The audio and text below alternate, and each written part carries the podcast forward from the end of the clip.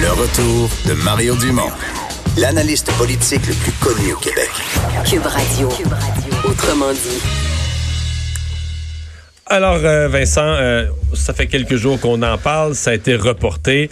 Euh, un avion, donc, pour ramener au pays les gens, les Canadiens qui étaient pris à bord du Diamond Princess, du bateau de croisière, où on est maintenant à plus de 600 cas de coronavirus. Oui, et l'avion a décollé dans les, fait, il y a peu, quelques minutes à peine là, de, de, Yokohama. Alors, les Canadiens ont été évacués du, du, du, navire, Ils sont en direction direct à l'aéroport.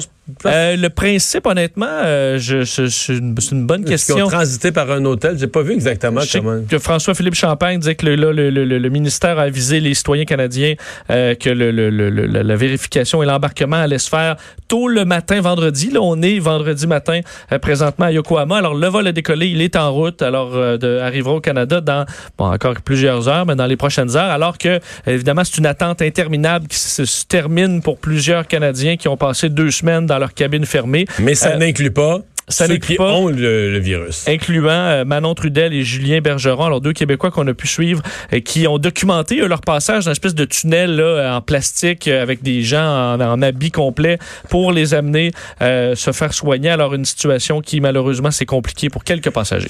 Mais ceux-là vont recevoir de l'aide parce que la Croix-Rouge canadienne déploie une équipe de travailleurs humanitaires au Japon pour apporter donc ce soutien aux Canadiens qui sont là-bas et qui ont contracté le virus. Euh, Stéphane Michaud est vice-président des opérations internationales à la Croix-Rouge. Bonjour. Bonjour, M. Dumont. Bon, euh, soutien, est-ce que les gens sont, vos gens sont déjà partis, déjà en route? Il y a déjà des gens qui sont en route. Oui, les premiers éléments de notre équipe vont arriver dans les prochaines heures. Et puis, en fait, on va renforcer les services consulaires qui sont déjà à offrir des services aux Canadiens, mais qui font face, comme vous savez, à une assez grande demande, et puis des gens qui vivent des situations, des moments difficiles aussi. Ouais.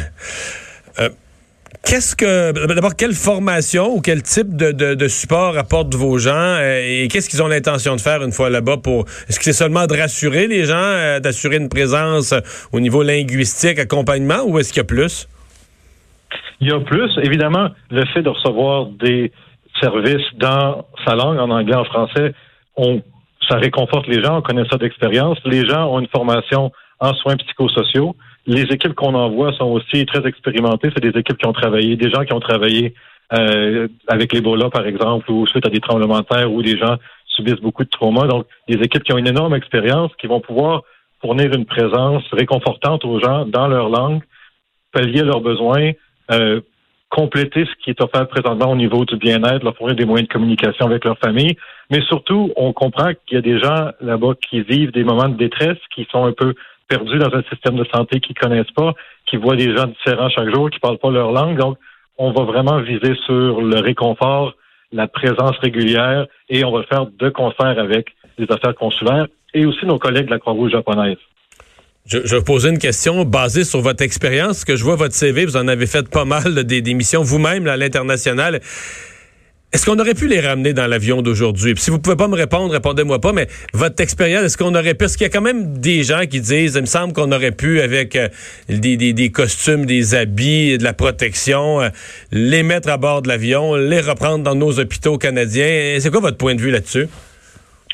C'est une très bonne question pour l'Agence de santé publique je peux vous dire que dans mon expérience, ce qui, la décision qui a été prise présentement est la plus sécuritaire pour tout le monde.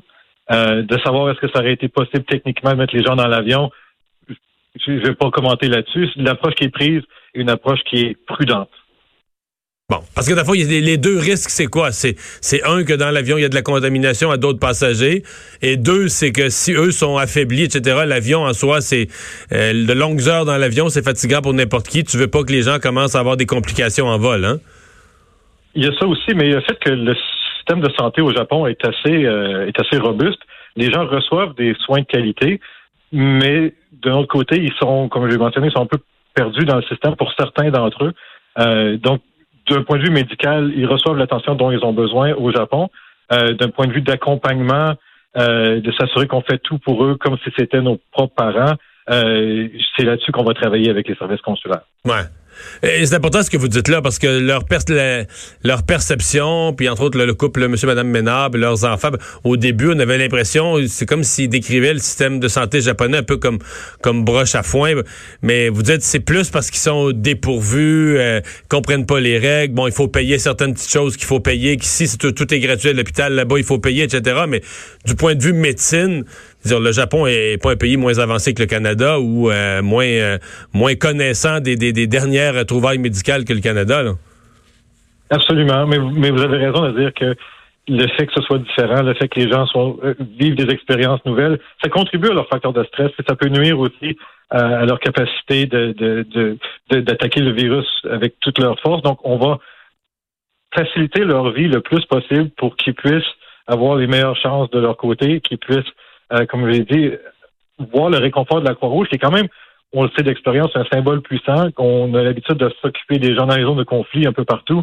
Euh, il y a beaucoup d'expertise qui est disponible. Et puis, si les gens ont des besoins spécifiques, ce qu'on appelle de la gestion de cas complexes, aussi de s'occuper des familles qui vivent un stress aussi que les familles soient au Canada ou certaines familles se sont déjà déplacées au Japon. Il y a, y a, presque pas de limite à ce qu'on peut faire pour aider. Euh, une fois qu'on a commencé avec une offre initiale euh, et l'analyse des besoins, on peut les accompagner aussi longtemps qu'il faut. On peut s'occuper des gens des deux côtés de l'océan aussi. Euh, donc, on va, on va déployer tout ce qu'on peut pour, euh, faciliter la vie des gens. OK. Euh, dernière question sur leur éventuel, bon, dans la, situation où on, espère, ils vont, ils vont guérir, ils vont passer par-dessus le virus, etc. Euh, il y a un point où on va faire les tests et on va dire ils ne sont plus porteurs, ils sont plus contagieux. Euh, est-ce que dans votre esprit, votre mission va jusqu'à euh, les accompagner pour un retour au pays? Absolument, on est prêt à le faire. Okay. La Croix-Rouge fonctionne, la Croix-Rouge fonctionne toujours comme auxiliaire au gouvernement.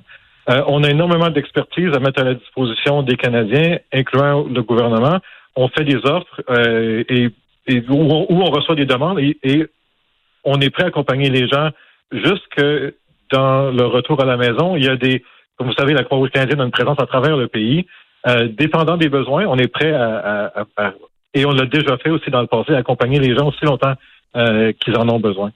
en passant, c'est ce qu'on fait pour les gens qui sont. la Croix-Rouge était aussi du côté de Trenton. La Croix-Rouge est déjà euh, au centre à Cornwall qui va recevoir euh, l'avion, justement, qui, a décollé euh, il y a quelques heures. Donc, on gère tous ces cas-là. Ben, ben, puisque vous m'en parlez, le cas de Trenton, donc ce sont les premiers là, qui sont arrivés, eux non pas d'un bateau de croisière, mais qui sont arrivés direct de, la province d'Hubei en Chine. là, je n'ai pas compté les jours, j'ai pas gardé un compte, mais d'après moi, on doit être à quelques jours de, du 14 jours passés. Est-ce que ça se passe bien? Est-ce qu'on se prépare à sortir certaines personnes de la quarantaine? Oui, vous avez tout à fait raison. En fait, le premier avion qui est arrivé, euh, la quarantaine est terminée. Euh, aujourd'hui même, oui. Pratique. Pardon? Aujourd'hui même? Euh, oui, aujourd'hui même. Et puis, il y, a un, avion qui est arrivé quelques jours plus tard, donc eux vont être évalués si le moment aux alentours de, de mardi. OK. Donc, on commence à avoir des, des gens qui sont, qui sont libérés complètement de la quarantaine. Ça commence. Ben, Stéphane Michaud, merci beaucoup de nous avoir parlé. Pas de problème. Bonne journée. Vice-président aux opérations internationales de la Croix-Rouge. On va faire une pause. On va parler culture et sport après ceci.